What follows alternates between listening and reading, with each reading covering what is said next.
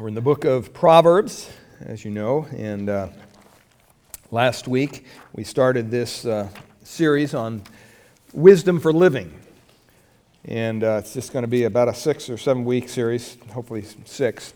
See where we go today. But uh, a lot of information on your notes, but a lot of it's just kind of, uh, we fly through it pretty quick this morning. But we've been looking at, last week we looked at kind of an introduction to the book in our series. And we looked at the need for wisdom, and we found that in Ephesians chapter 5, where it says, Be careful how you walk. Walk circumspectly, because the days are evil. And uh, that tells us that we all need some wisdom. And the source of our wisdom comes from God's Word. We saw that in 2 Timothy chapter 3. Here's the definition we gave for wisdom itself we said wisdom is the ability to make good decisions based upon the principles found in God's Word. It's not enough just to know about the principles. A lot of people have the principles of God's Word maybe in their head, and that's a good thing, but they don't put them into practice. A wise person is someone who has the ability to make good decisions based upon the principles found in God's Word. And we looked at various benefits of wisdom, and we're not going to go through all these just for time's sake this morning, but we went over them last week, and you can get the message. And all the benefits began with the letter P. I was trying to figure out how to make benefits begin with B, but it just didn't work out. It was P. So we had perception, uh, prevention, prolong your life, peace, prosperity poise, protection, precision, prudence, and its payoff. And we said that the beginning of wisdom, as found in chapter 9, verse 10, says simply, The fear of the Lord is the beginning of wisdom. So if you're curious, well, how do you get started on your path of wisdom? You need to go to the Lord and um, acknowledge who He is, come to Him, and uh, basically make Him first in your life, come to Christ, repent of your sins, turn your life over to Him, and then all the wisdom of God will be open before you. Um, and so it's, it's kind of a important thing to understand that when we go through this book of Proverbs in, in a, just kind of an overview fashion, that hopefully the information we're getting is practical information because the purposes of the book are very practical. Uh, we looked at these last week to give reverence and obedience to the heart, and we're going to find out the heart definitely needs that. And we saw that in chapter 1, verse 2. To provide discernment to the eye, we saw that in verse 2 as well. To develop alertness in the walk. To establish discretion and purpose in life. And then also to cultivate keenness of mind. Um, and so we want to basically wrap up, we wrapped up last week with the goal of the book being this to blend together the knowledge gained from the fear of the Lord, the instruction of our fathers, and the teaching of our mothers, to put that all together and to put it into practice. Well, today we want to move on and we want to look at what the Bible has to say about the heart. But before we do that, we kind of have to lay a little foundation. Uh, in Proverbs chapter 1, in verses 20 to 35, we see here basically some warnings against refusing wisdom. There's some people that will refuse wise advice. Have you ever met any of those people? You tell somebody, they ask you what to do, and you tell them what to do, and they go out and do the exact opposite. Not that your opinion really matters, but hopefully you're gaining your counsel from the Word of God. And so you're sharing with them biblical principles. And if you make this decision, here's what's going to happen. But here's what, what God's Word says that God would want you to do. And then they go out and they do something just totally the opposite. Well, there's a great need for us to give attention to the areas of our lives that maybe make us offensive to others. We don't like to be offensive to others, at least I don't. I mean, I don't wake up in the morning going, who, who can I offend today? You know, we don't do that. But sometimes that happens. And sometimes we're disobedient before God. And, and a lot of times God words, God's word most of the time speaks directly to these issues. And there's a lot of times that his reproofs are indirect. Maybe they're from other sources. But wisdom should be our goal. And even though wisdom is available, we don't always want to accept it. uh, because we're not always responsive to God's word. Well, some basic facts about wisdom, and we see these in uh, Proverbs chapter 1. Look at verse 20 to 32. And I just want to share a couple things here. In verse 20 and 21, it says, Wisdom calls from outside. She raises her voice in the open squares. It's using she as referring to wisdom. She cries out in the chief concourses at the openings of the gate in the city. She speaks her words. First thing is that wisdom is available to us. We have godly wisdom that is available to us, that we can apply to our lives. And so we want to, first of all, note that wisdom is available. Every time you open the pages of God's holy word, you're seeing some form of wisdom before you godly wisdom. Well, it's not only available, but if you read down a little further in verse 24 and 25, it says, Because I have called you, and what? You what? What's it say? You refused.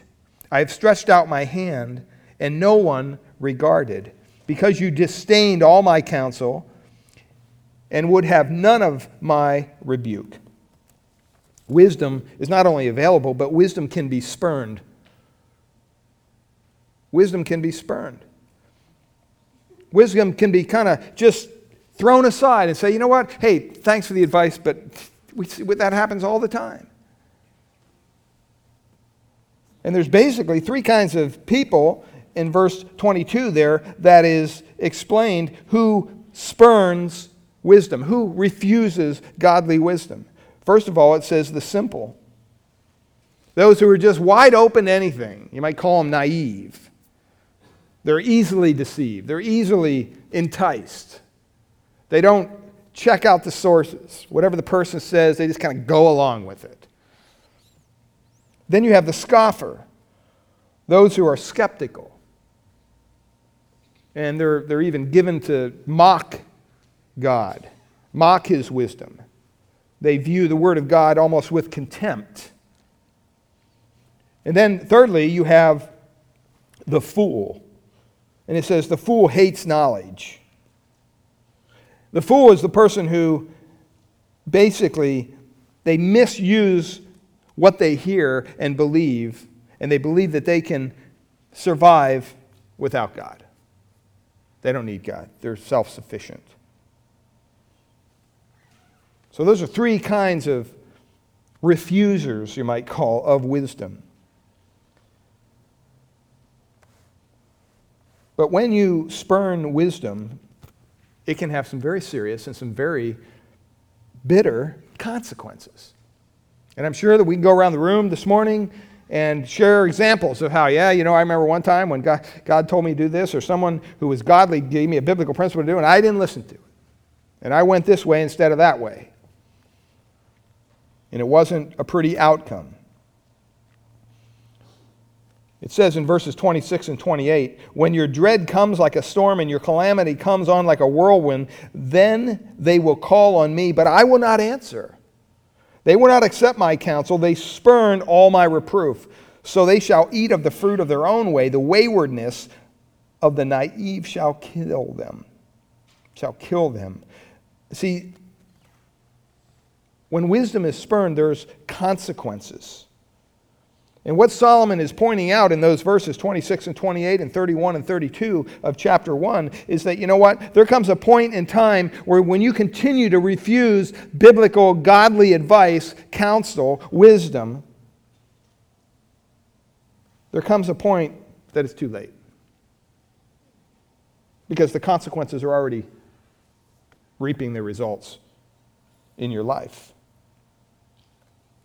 And they've been set in reversible motion, irreversible motion. I remember one time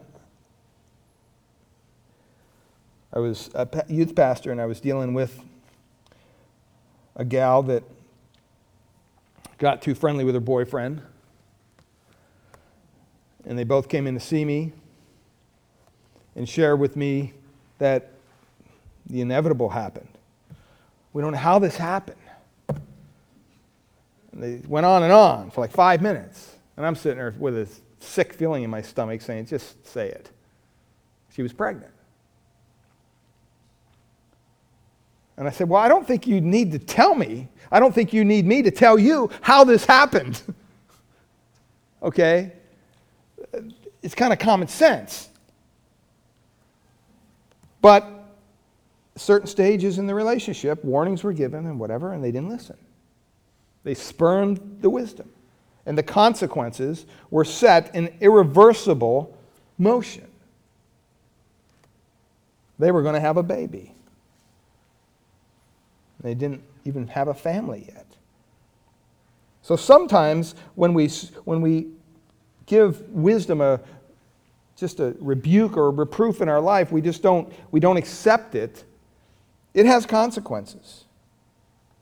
And we need to remember that. In verse 25, it says, You neglected all my counsel and did not want my reproof. Reprove means to convince, it contains the idea of kind of conviction, having some form of conviction. But in the practical terms here, reproof is God's personal criticism. In other words, there's times in our lives when God comes alongside of us because He loves us and He's a gracious God, and He, he begins to speak to us through His Word, maybe through other believers, through the Spirit, and He begins to say, you know what? This needs to change in your life. And we need to stop and ask ourselves are we listening for that voice of God through His Word? Proverbs 6 23 says that the commandment is a lamp, and the teaching is light, and reproofs for discipline are the way of life. In other words, when God's truth and the clarification of that truth shine upon us, shine upon our hearts, shine upon our thought patterns, reproofs often accompany them. And God may use His word, He may use a loved one, he may use a spouse, he may use a child. But sometimes God needs to speak something special to our hearts. And sometimes those that wisdom is not heeded. Sometimes it's willful, as you see in verse 24. He says, Hey, I called and you refused.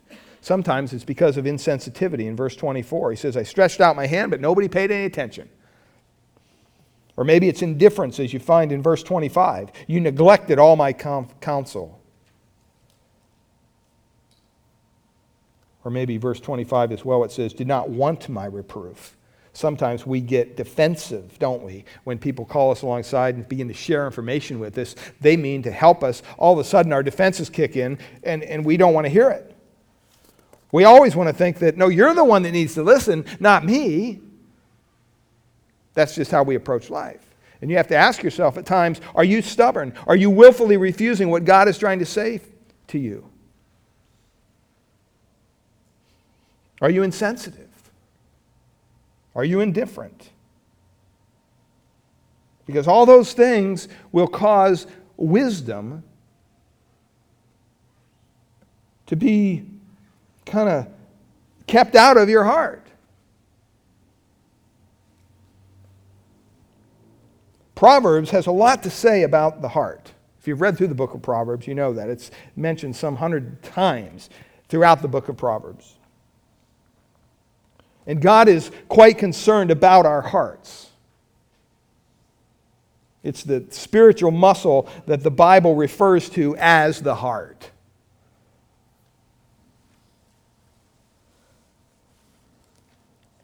In this book that we're looking at, shares with us various things about our heart. It brings attention to our heart. The first time in, in, in Proverbs chapter 2, verse 2, where we're told to allow our heart to discover the joy of understanding.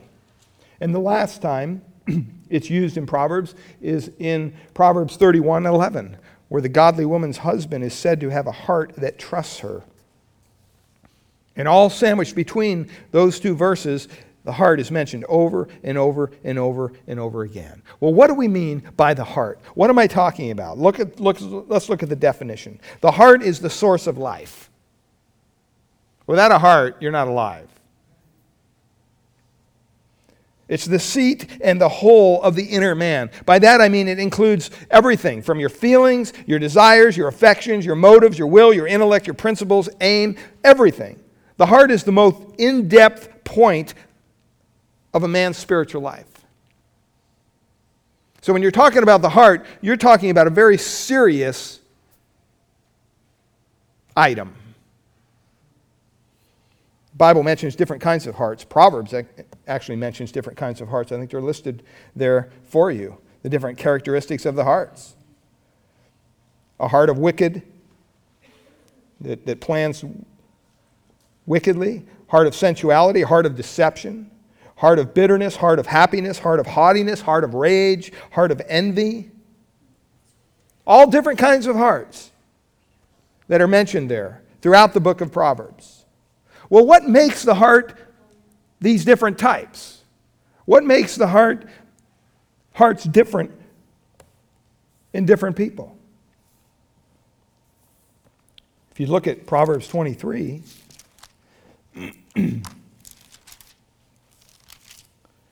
Proverbs 23, verse 7.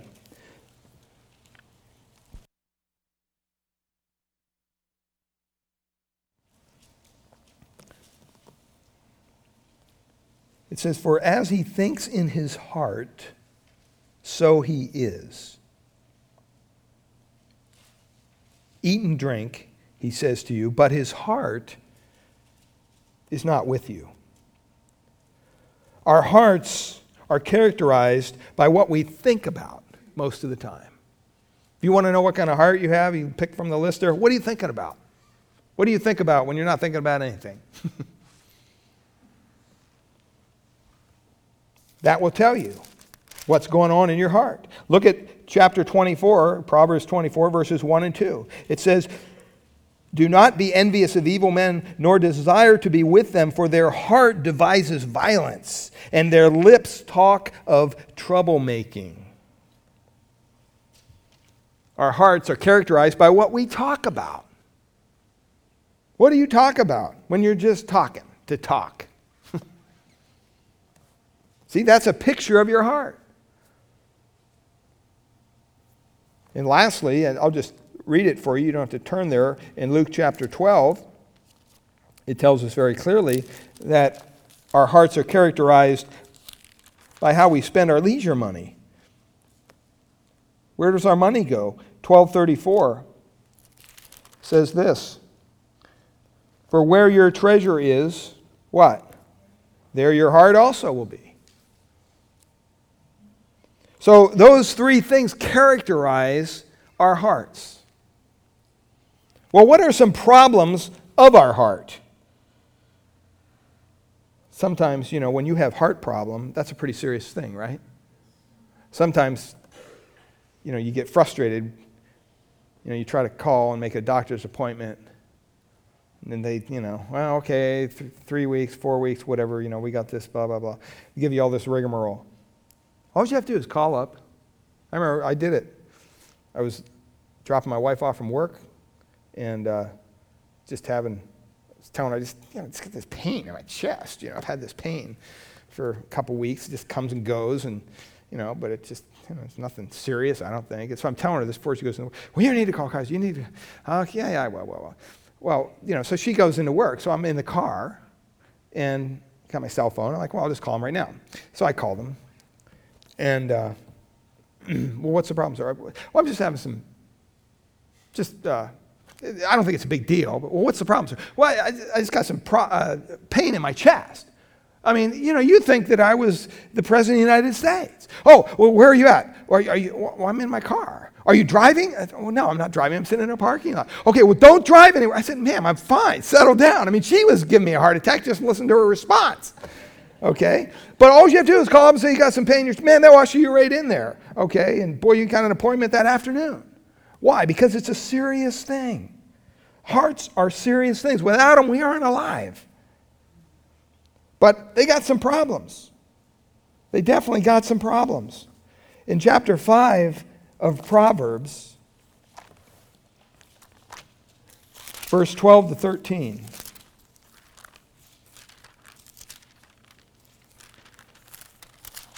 Proverbs 5, verse 12 to 13, it says, And say, How I have hated instruction, and my heart despised correction. I have not obe- obeyed the voice of my teachers, nor inclined my ear to those who instruct me. Like we said earlier, the heart spurns reproof. It, it, it, doesn't just naturally open itself up to heeding biblical advice. That's a problem of our heart. It says, I've hated instruction. What's the answer to that problem? I mean, we're just negative. We got this built in thing within us that's negative to any counsel, it's just there. Well, over in chapter 10, verse 8 gives you the answer. The wise in heart will what? Receive commands. But a prating fool will fall. And even in 12:1, it also says basically the same thing. Whoever loves instruction loves knowledge, but he who hates correction is stupid. I want to show that verse to my grandkids. Because whenever I say the word stupid, they respond, oh, Grandpa said the S word. I don't know where this came from, but I mean, the first time I'm like, what are you talking about? You know? And so, you know, that's, well, I want to show that verse to them so that they can get over this thing with the word stupid. But you know what? We're not we don't have a heart that's inclined to desire wisdom. We have a heart that's inclined to do just the opposite, to reject it. And what's the answer? To accept it. We also have hearts that are bent on sensuality. Our hearts are bent on sensuality. Look at chapter 6, verse 23 and 25. Proverbs 20 or Proverbs 6 verse 23 and 25. It says, "For the commandment is a lamp and the law is light. Reproofs of instruction are the way of life to keep from you, or to keep you from the evil woman, from the flattering tongue of a seductress. Do not lust after her beauty in your what? Heart. All right? Our hearts are bent toward sensuality. And over in uh, chapter 7, same thing, verse 24 and 26. It says, Now therefore listen to my, me, my children, pay attention to the words of my mouth. Do not let your heart turn aside to her ways. All right? Um, it, it's so important that we understand that our hearts are bent on sensuality. That's just the way that they're made. But look at chapter 6, verse 20, and you see the answer for that action that's not honoring the Lord. He says in, in verse 20 of chapter 6 My son, keep your father's commands. Do not forsake the law of your mother. Bind them continually upon your what? Heart. Tie them around your neck. So there's ways that we can deal with these actions of our heart that aren't necessarily honoring to, to the Lord. The heart is also susceptible to anxiety, to gloom, to depression, People deal with this all the time. It's even spoken of in the book of Proverbs, chapter 12, verse 25. It says, Anxiety in the heart of a man causes depression. Wow, two for one. You want to get depressed? Get anxious.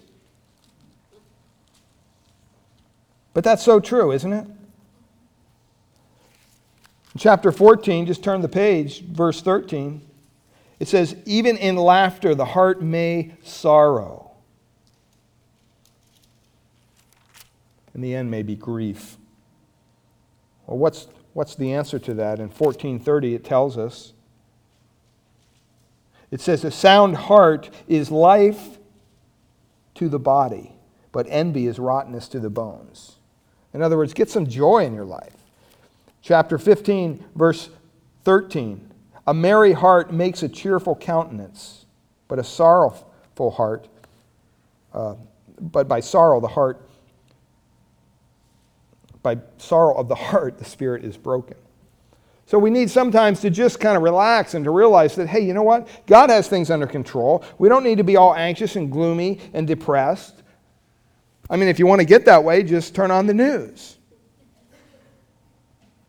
I mean, it's very easy. You'll be pulling your hair out or scratching your head or whatever, you know, whatever the case may be.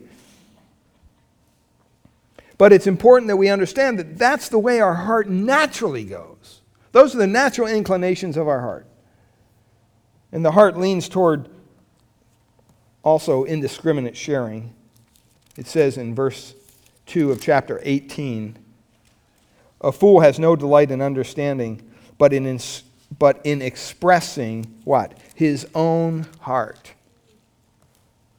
There's a tendency that's characterized sometimes by too much transparency. Sometimes we talk too much. We get ourselves in trouble. Well, those are some of the things that the actions of the heart, the problems of the heart, are, are there. Um, we read this morning Proverbs chapter 2, verses 1 through whatever. We actually read the whole chapter. But as you focus on verses 1 to 9, it kind of shows you how you can get this kind of wisdom that we're talking about in Proverbs chapter 2. And it's talking about, it uses a, a kind of a phrases here that, that talk about treasure.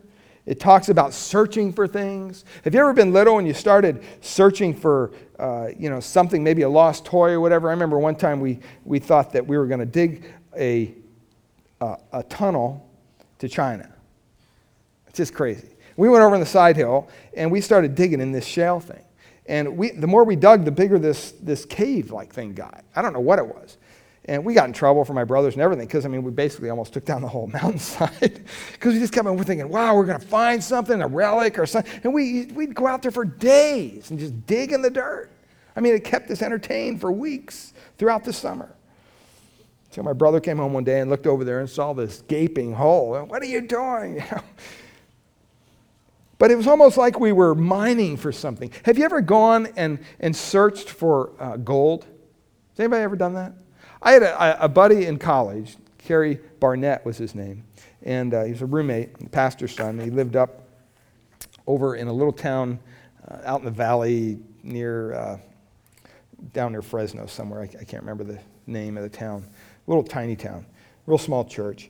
And uh, he took me home one weekend from college, and uh, he said that, uh, Have you ever been um, dredging for gold? Said, No.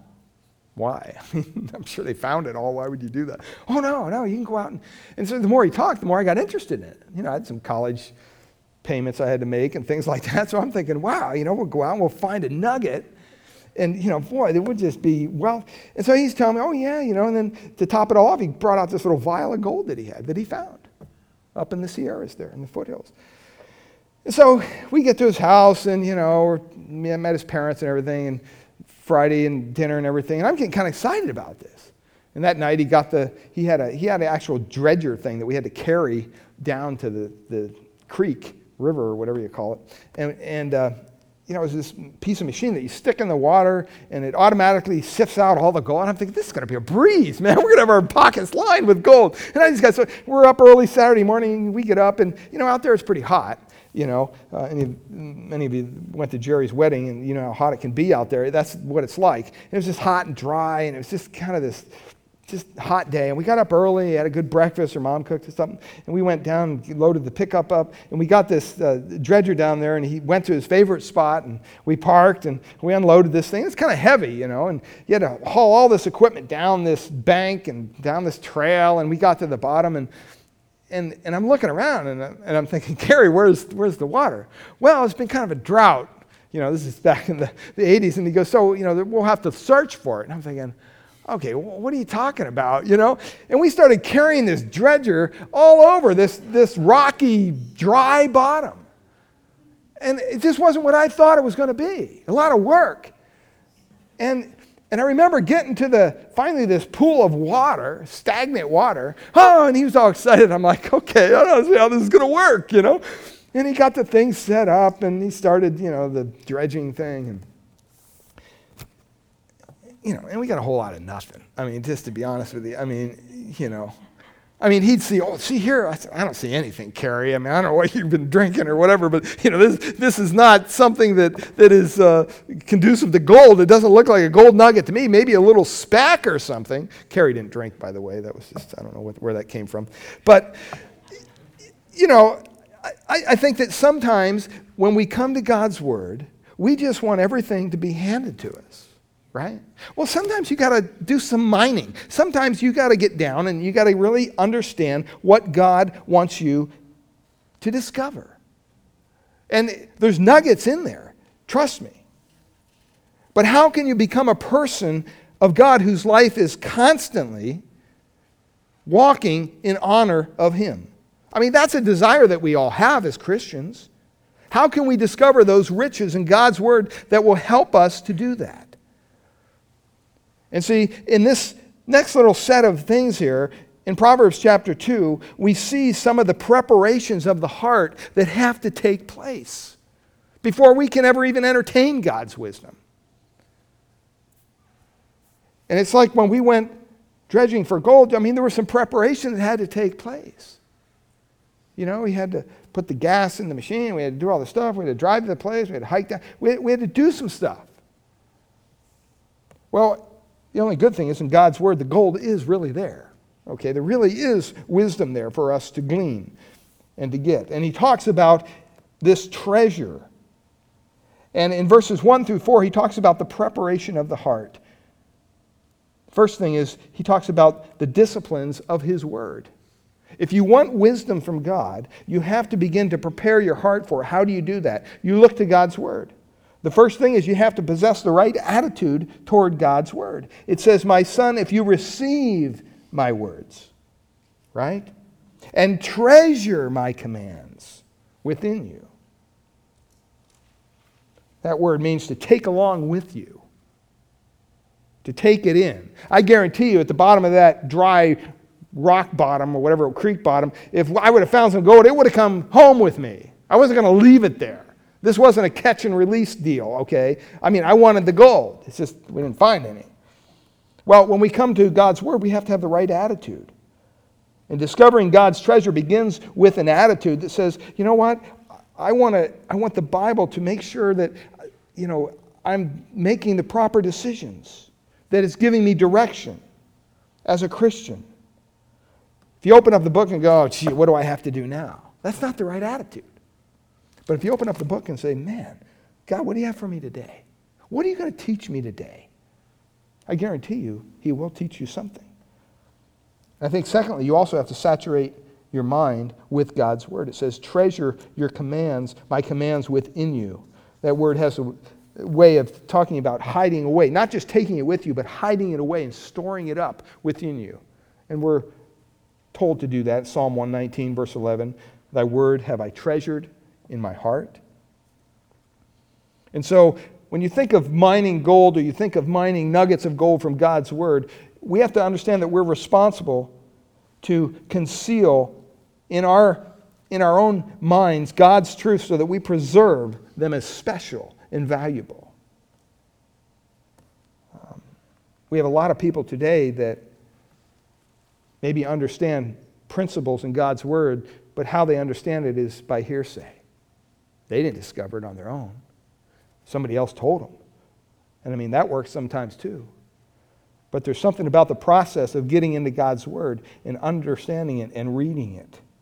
Well, also, there's the disciplines of inner desire. It says there in verse 2 we must have an attentive ear. Um, it's possible sometimes for us to slip through the empty motions of reading the print of Scripture just to do a devotion or just to do whatever. And that's what he says in verse 2 so that you incline your ear to wisdom. The term attentive means to cause to be alert, that you apply your heart to understanding. We need to make sure that we're listening when we open God's Word. That we have an attentive ear. And that we also have an open heart says, incline your heart to understanding. That really means to spread out, to stretch out our minds so that we are at a point where we can respond to life situations based upon the wisdom that we glean from God's Word. I mean, if you're going to go, if you're going to make any money at dredging gold, you're not going to do it in an office, right? You're going to do it out doing what they do.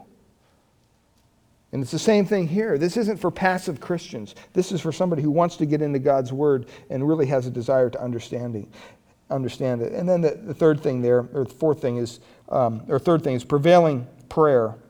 He says there in verse 3, he says, Yes, if you cry out for discernment. When's the last time you looked at a verse and you just said, Man, I don't have a clue about this. God, show me. Show me what this means.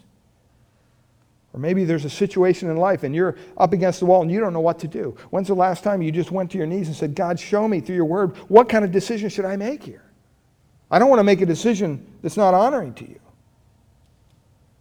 And he says, we must request understanding. This instruction, this request for understanding is coupled with the preceding line. It leads us to the realization that the source of wisdom and understanding is from who? From God alone. And that source is of little value if you fail to tap into it.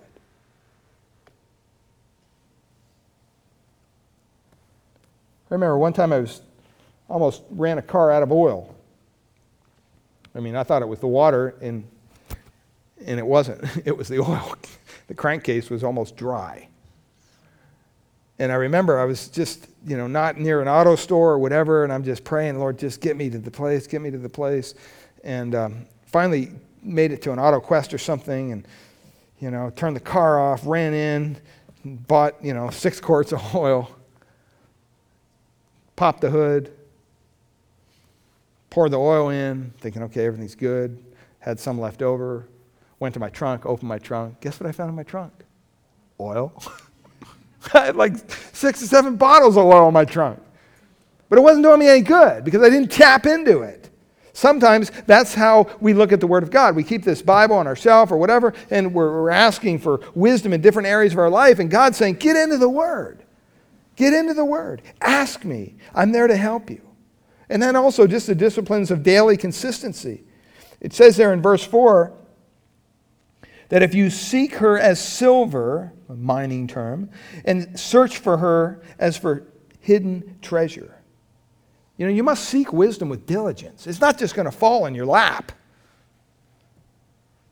That word seek indicates a purpose of discovering something.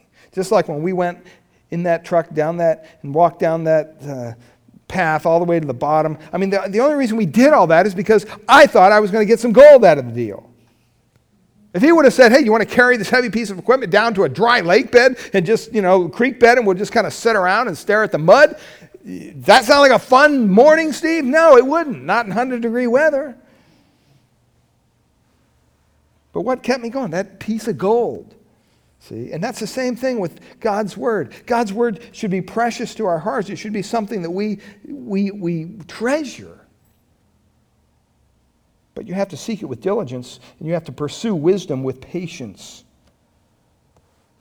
He uses a term there, and search for her as for hidden treasure. One thing you know about people who look for treasures is that they're what? They're patient people. I saw a documentary on the guy that he, he discovered the, uh, uh, the, the boat. What's the boat called? The, what? Yeah, the Titanic and a bunch of different ships. And even during the documentary, you're watching the documentary, and he's just showing them how the equipment works. And he goes, Oh, look, I think we found something. And he found something else. And, but he said, they asked him during this documentary, you know, what's, and he goes, Well, one of the things is you have to be patient. You can't just go out one day and think you're going to find the Titanic. No, you got to you to do some research. You got to understand. You got to pursue wisdom with patience. That's what he's saying. And when you're digging, you're digging for the purpose of searching something out. And that implies taking some time. It's not playing morning devotion Bible roulette. What do you have for me today, God? Let's see. That's not going to get you any wisdom. And all that is basically what happens as a re- the results of that is you, you have the fear of the Lord and the knowledge of God. Those two things are, are key to any Christian's life. I mean, in any mining project, the goal is what drives the workers. If the discovery is worthless, then the project, what? It becomes bitter. You know, I look at that experience with the, the my, you know, I don't look back and say, oh, have you ever been dredging for gold? And I, somebody asked me that, oh, yeah, it was just a wonderful experience. No, I go, yeah, I've been there. I ain't going there again either. Why? Because I didn't find anything. I guarantee if I would have found $100 worth of gold, man, I would have said, hey, let's go, right? So the, the results here of searching this out are the fear of God and the knowledge of God. And God promises to give us benefits. And they're listed there in verses 6 through 9. God causes wisdom and knowledge and understanding to result from within us. They're not separate from Him, but they're sourced in Him. He gives us His protection, He shields us. Proverbs 16 7, He guards our path.